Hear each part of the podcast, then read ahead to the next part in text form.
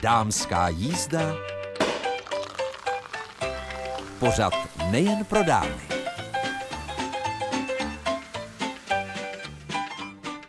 Středa dopoledne od mikrofonu vás zdraví při poslechu dámské jízdy Mirka Nezvalová. Co nás dnes čeká, tak například nahlédneme tak trochu pod prsty a do mini kuchyňky Veroniky Burianové. Říkám mini kuchyňky, ale kdybyste věděli, jaké všechny dobroty ona tam dokáže vytvořit, nejrůznější ořechová a oříšková másla a jejich názvy, tak ty vás zvláště pobaví. No a pak s Janou Markovou z Hluboké zalistujeme knihou její maminky Vina nevinných. Jedná se o paní Marii, která žila v Mezipotočí u Kájova a v podstatě, eh, když eh, museli ze Sudet odejít, tak pak vůbec celý její další život a je tam spousta vzpomínek a já si myslím, že je dobře takové věci připomínat. No a pochopitelně zalistujeme lunárním kalendářem krásné paní, ještě nás čekají tipy na zajímavé akce, sečteno podtrženo, užijte si dnešní dámskou jízdu a inspirujte se, třeba se do něčeho v rámci eh, vlastně nahlédnout nahlédnutí do té kuchyně pustíte. Známý strakonický šéf-kuchař Pavel Drdel z restaurace Sůl a řepami prozradil, že nově teď bere ořechová másla od Veroniky Burjanové z Mutěnic. A vzhledem k tomu, že jsem tady nedaleko byla, tak jsem se s ní domluvila a rozhodla jsem se, že vám, milé přítelkyně a posluchačky dámské jízdy, nechám nahlédnout do její kuchyně, protože je to vlastně taková, řekla bych, eh, nemoc prostorná místnost v rodinném domku v Mutěnicích. Možná tady kdysi byla garáž a teď je to Veroničino království. Vy jste maminka dvou dětí, z toho synovi je dva a půl roku. Jak to, Veroniko, zvládáte? Občas je to docela náročné. Určitě bych to nezvládla bez pomoci manžela, který, když já tady vyrábím a relaxuju, tak je s mladším synkem. Takže tím tomu moc děkuju. Všecko jde, ale musí se to skloubit s rodinou, s pomocí, jinak by se ty sny tvořily o dost hůř. Jak jste vůbec přišla na nápad vyrábět ořechová másla? Dobrá otázka. S hodou okolností jsme se asi tak předevčírem o tom bavili s manželem. Já říkám, nepamatuješ si, jak já jsem vlastně s tímhle začala? Já dostávám tuhle otázku často. On mi říká, víš, že jo? Ty z jednou došla, koupila si z nějaké arašidové máslo a strašně ti nechutnalo a řekla si, že si zkusíš vyrobit svoje. A tady je vlastně ten prvopočátek všeho toho, co vlastně můžete vidět teď. Já znám máslo, které si můžete vytvořit přidáním bylinek, ale vidím, že tady jsou maliny, jahody, levandule, je tady skořice, je tady himalajská sůl, lískové ořechy, pistácie.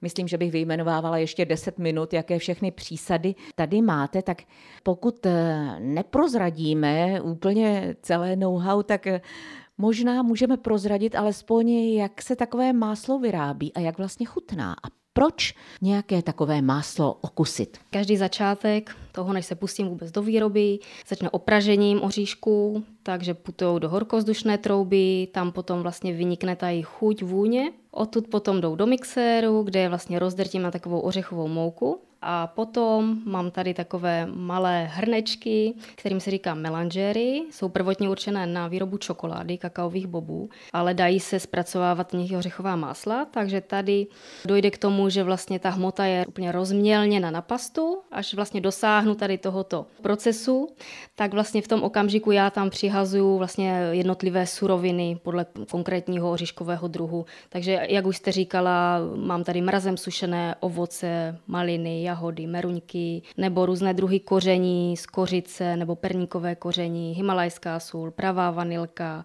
nebo třeba pražená arabika, kterou odebírám tady z nedaleké pražírny kávy. Jako fantazii se meze nekladou. No a proč ochutnat to řechové máslo? No je to určitě záležitost, která by se měla zkusit.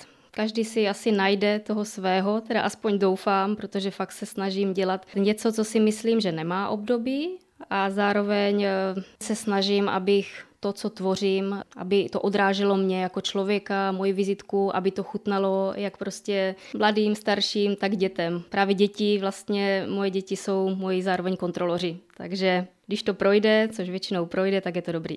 Tak pojďme ke krabici, kde jsou etikety a tady je pan kokomandláček, pan čokolískáček, pan kávovníček, pan kešumaliňáček, pak je tady pan kešumerunka, pan čokohavajan, no ještě tady čtu pana karamelku, pana čokokřupinku a pana Čoko Arašída. Nemáte tady žádnou paní, není vám to líto?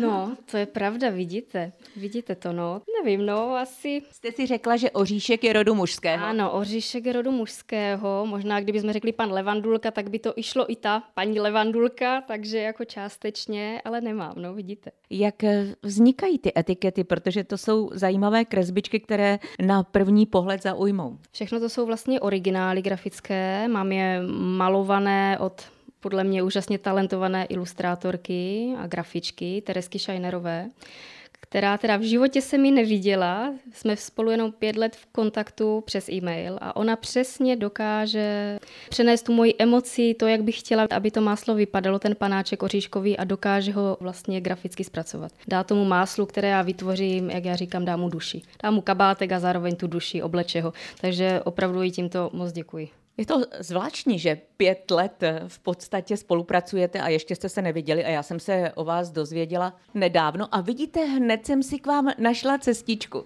V dnešní době je to docela těžké být malý podnikatel, takový mikropodnikatel, živnostník sám na sebe. Hodně lidí pořád o mě neví. Je to i tím, že já pracuji opravdu kvůli tomu, že mám ty dětičky ještě malé, tak 3-4 hodinky denně. Je zatím kopec vlastně mravenčí práce, protože jedna věc je ty másla vyrobit, potom objednávky zabalit a druhá věc je dojít domů, dělat si veškerou administrativu, reklamu, propagaci a dostat to ven mezi lidi. Což jako ještě s těma dětma tak úplně nejde obrážet třeba každý víkend trhy, to prostě nejde i bez toho hlídání hlídání se člověk nepohne, takže trošičku mám handicap, ale na druhou stranu zase mám všecko, o čem jsem vždycky snila. Mám i tu rodinu, i tu práci, která mě baví a naplňuje. A pak třeba potkáte Pavla Drdala, šéf kuchaře ze Strakonic a ejhle, už jste se vlastně dostala až na jich Čech. Pokud víme, vy máte i e-shop, Děkuji mojemu manželovi, že stvořil e-shop, protože já na to opravdu nemám povahu, jako to by asi neprošlo, kdybych ho měla stvářit já. Pavel, velký sympatiák, společně s manželkou Zuzkou, strašně mi sedli jako lidi, opravdu vděční, pokorní, charismatičtí. Jsem strašně ráda za to, že se mi potkala. Zuzka si teda ode mě už asi přes rok objednává másla, strašně jí chutnají a tak se mi nějak zmínila, že manžel má ve Strakonicích restauraci. Tak strašně jako jenom tak mimochodem, mimo řádky se mi zmínila. Já jsem tím, že nemám doma televizi, já jsem ani nevěděla, kdo to je. Až potom jsem si teda jako našla, tak já říkám, Muka, podívám se, o kom to píše, co to je zač tak já úplně malý infarkt jsem prodělala. A pak, když se mi nahlásili, že jsou tady v Mikulově na Pálavě, že by se za mnou zastavili, a říkám, o bože, co mě to čeká, co jsi mi to zase přistavil do cesty teda, ale dobrý, jako fakt na to, jak jsem se nebála, jako je to zase nová zkušenost, často tady nikoho nemám, je to taková ta moje zašívárnička, ale opravdu jako nelitu. Povykládali jsme si, kdyby jsme se znali celý život, hodinka a půl uletěla, na konci jsme se objímali a přáli si všechno nejlepší a těšíme se, se uvidíme zase znovu. Veronika Burjanová, dříve Zůbková z Mutěnic. Veronika Burjanová, s kterou jsem se potkala v Mutěnicích, vlastně díky šéf kuchaři Pavlu Drdelovi, který se s manželkou zamiloval do jejich eh, ořechových a oříškových másel a v podstatě je má i ve své restauraci.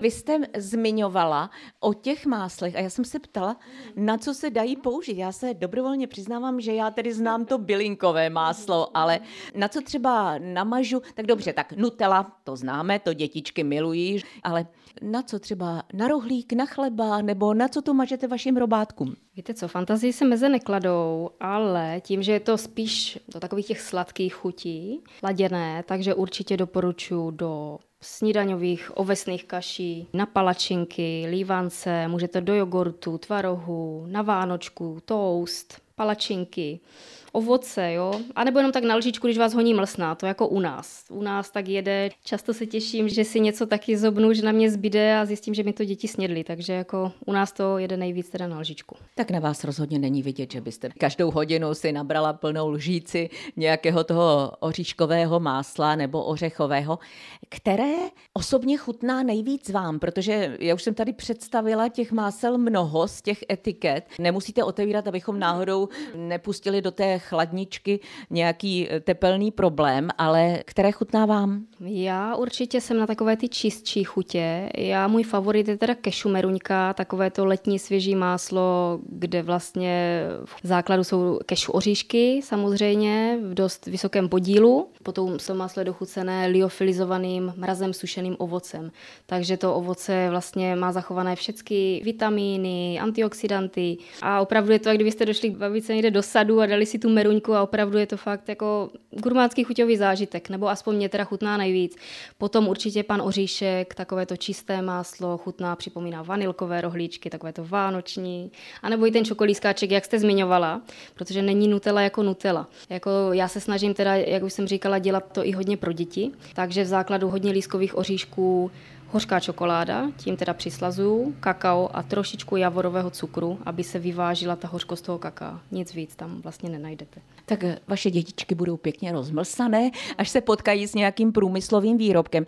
Ale i když tady vidím spoustu skleniček nejrůznějších velikostí a vidím vaše útlé ruce a slyším, že pracujete maximálně kvůli dětem ty tři hodinky denně, tak asi nepředpokládáte, že prorazíte do nějakých supermarketů marketu? Nikdy neříkej nikdy. Já v pár obchůdcích jsem, ale spíš tak v lokálních. Tady v Mutěnicích vlastně otevírá se nový obchůdek s domácími těstovinami. Jsem na pár e-shopech, jsem teďka teda nově u Pavla v Soli a Řepě ve Strakonicích, takže zdravím, jich Moraví, zdraví jich Čech a uvidíme, no, uvidíme, kam mě vítr zavané, co bude a těším se, protože ta cesta mě baví. Je pravda, že Josefína Růžičková z Prachatic, marmeládová královna, která je úspěšná v těch zahraničních soutěžích anglických, tak v podstatě opustila dost vysokou pozici v mezinárodním korporátu, odstěhovala se do Prachatic právě za svým manželem a má dva syny a vlastně má taky takovou kuchyni o něco větší než vy a je velmi známá a její marmelády jsou prostě jiné než ty, které dostanete běžně v obchodech. Takže možná za chvíli budete potřebovat nějakou pomocnici, která vám pomůže, i když je pravda, že můj muž říká, že nejlepší je vždycky, když si to člověk udělá sám, protože se na to může plně spolehnout. Přesně tak, moje slova. Za vše ručím a tím, že mi vlastně ta sklenička nebo to úplně to máslo projde rukama úplně od toho začátku toho výrobního procesu až po to, jak naplním skleničku, dám etiketu, tak se můžu po to plně podepsat. A vím, že, vím, že to kvalitní, když to odejde ode mě, tak jsem spokojená. Říká Veronika Burjanová, s kterou jsem se potkala v Mutěnicích, vlastně díky šéf kuchaři Pavlu Drdelovi, který se s manželkou zamiloval do jejich eh, ořechových a oříškových másel a v podstatě je má i ve své restauraci. Otázka na závěr. Máte ještě nějaký chuťový sen, záměr, co byste chtěla vyzkoušet, protože já si myslím, že těch experimentů už mnoho není. Možná nějaké ořechové máslo s rumem pro dospělé. No vidíte, pan Rumáček dokonce už i etiketu má. Ale jak už jsem říkala Pavlovi, když jsem zkoušela a zkoušela, tak už jako moje játra už to pomalu nezvládala. už to nešlo nachutit.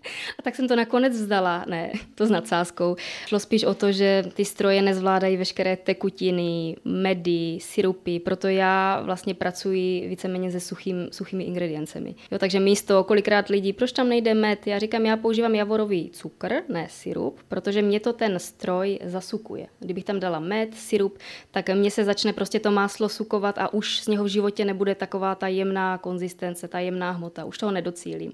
Ale ten pan Rumáček, jak jste říkala, ano, už jako etiketku má, taky jsem nad ním přemýšlela něco pro pány, aby si přišli na své, nebo nějakého pana Slaninku, nebo nějakého pána z Chile, jako už se taky ptali, takže jako ty cesty ještě nekončí a myslím si, že do něčeho se určitě pustím. Ano, Správné heslo je, kdo chce, hledá způsoby, kdo nechce, hledá důvody a je skvělé, že vy hledáte ty způsoby, jak docílit něčeho dalšího. Já vám držím moc a moc palce, protože já mohu vaše podnikání a to, co děláte a to, že jste zajímavá, inspirativní žena, prostřednictvím rozhlasového mikrofonu předat posluchačkám dámské jízdy na webových stránkách budejovice.rozhlas.cz v sekci pořady dámská jízda anebo prostřednictvím vysílání, ale do toho, do čeho vy jste se pustila, tak to já bych trošku měla obavy, že bych to nezvládla. Tak moc a moc fandím. Děkuju moc krát. Děkuju. Veronika Burjanova, dříve Zůbková, z Mutěnic. Mějte se báječně, no a třeba vymyslíte nějakého pana Čiláčka nebo něčeho dalšího a pochutnají si i chlapy, kteří nemusí moc sladké.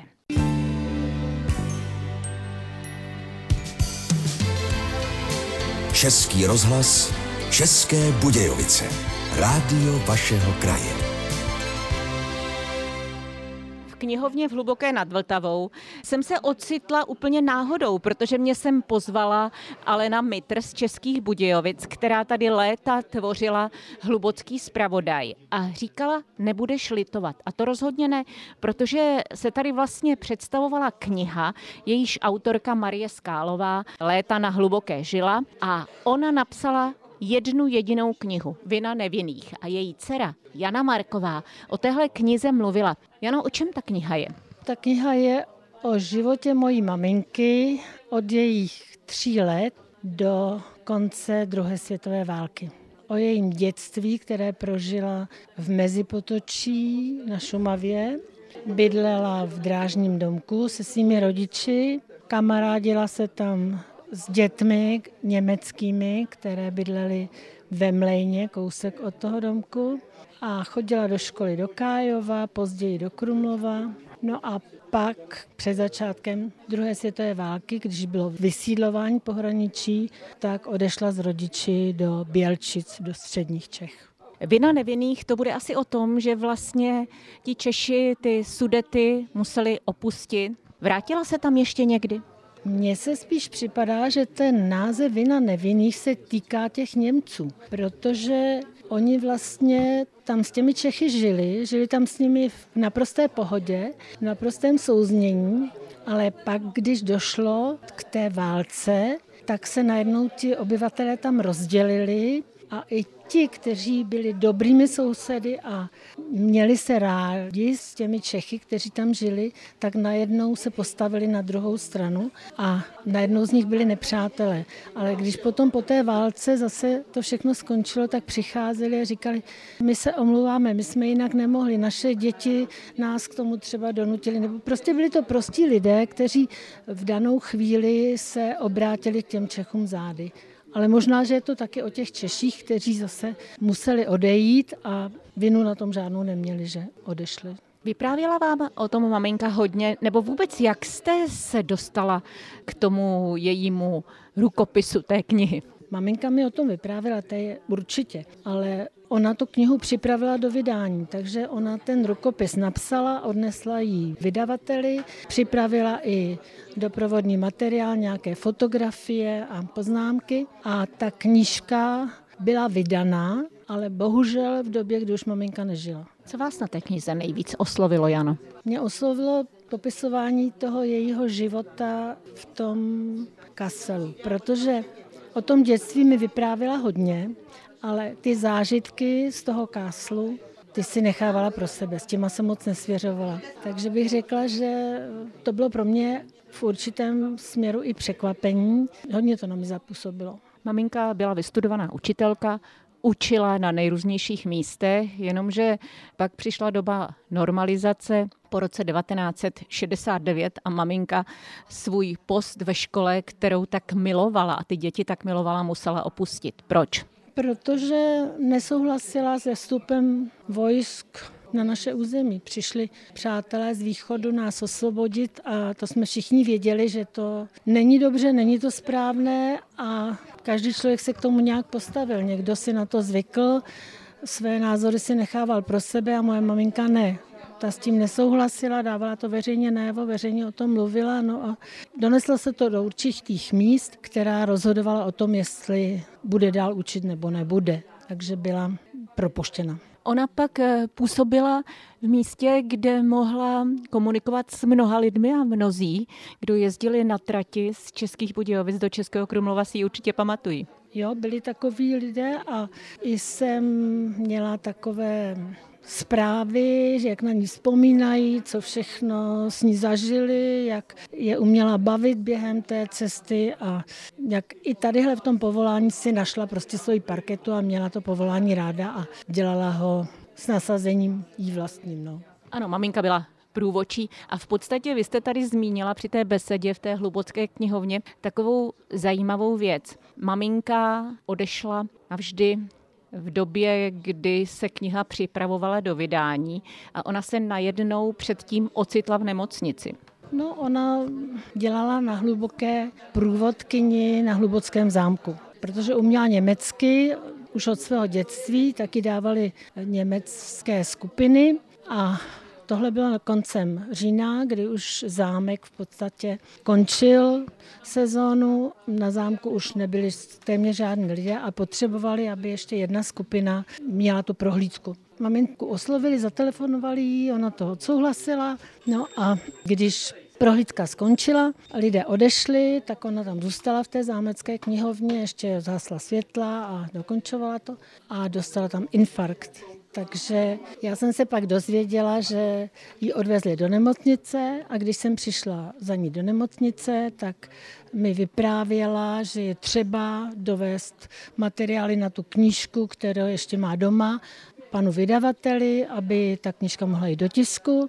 No a pak, když jsem se jí ptala, co si jí vlastně přihodilo, tak říkala, že prostě asi ty Schwarzenbergové nemají rádi, když se jim turisti pořád courají po jejich prostorách, že tam na ní dechnul nějaký duch Schwarzenberka nebo Štíka a ona už toho pak moc nevěděla a probudila se až v nemocnici. Tak jsem ráda, že knihu Vina nevinných, jejíž autorka je Marie Skálová, maminka Jany Markové, jsem si mohla prolistovat a věřím, že pokud na ní někde natrefíte v knihovně nebo v knihkupectví, protože tohle už je vlastně druhé vydání, tak eh, si možná vzpomenete na tu dobu, která rozhodně nebyla lehká a já si myslím, že dějiny nás mohou mnohé naučit a je třeba vzpomínat. Je to tak, Jano?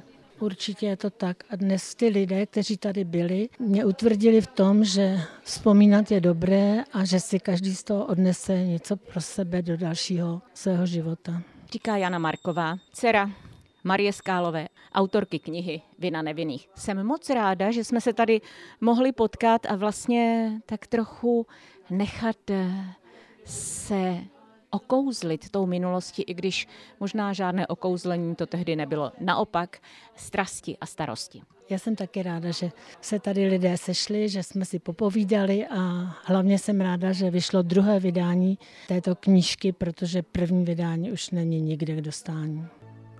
A v dámské jízdě už pomalu míříme ke svému závěru, tak doufám, že jste se inspirovali třeba k tomu, abyste pomohli splnit přání někomu ze své rodiny.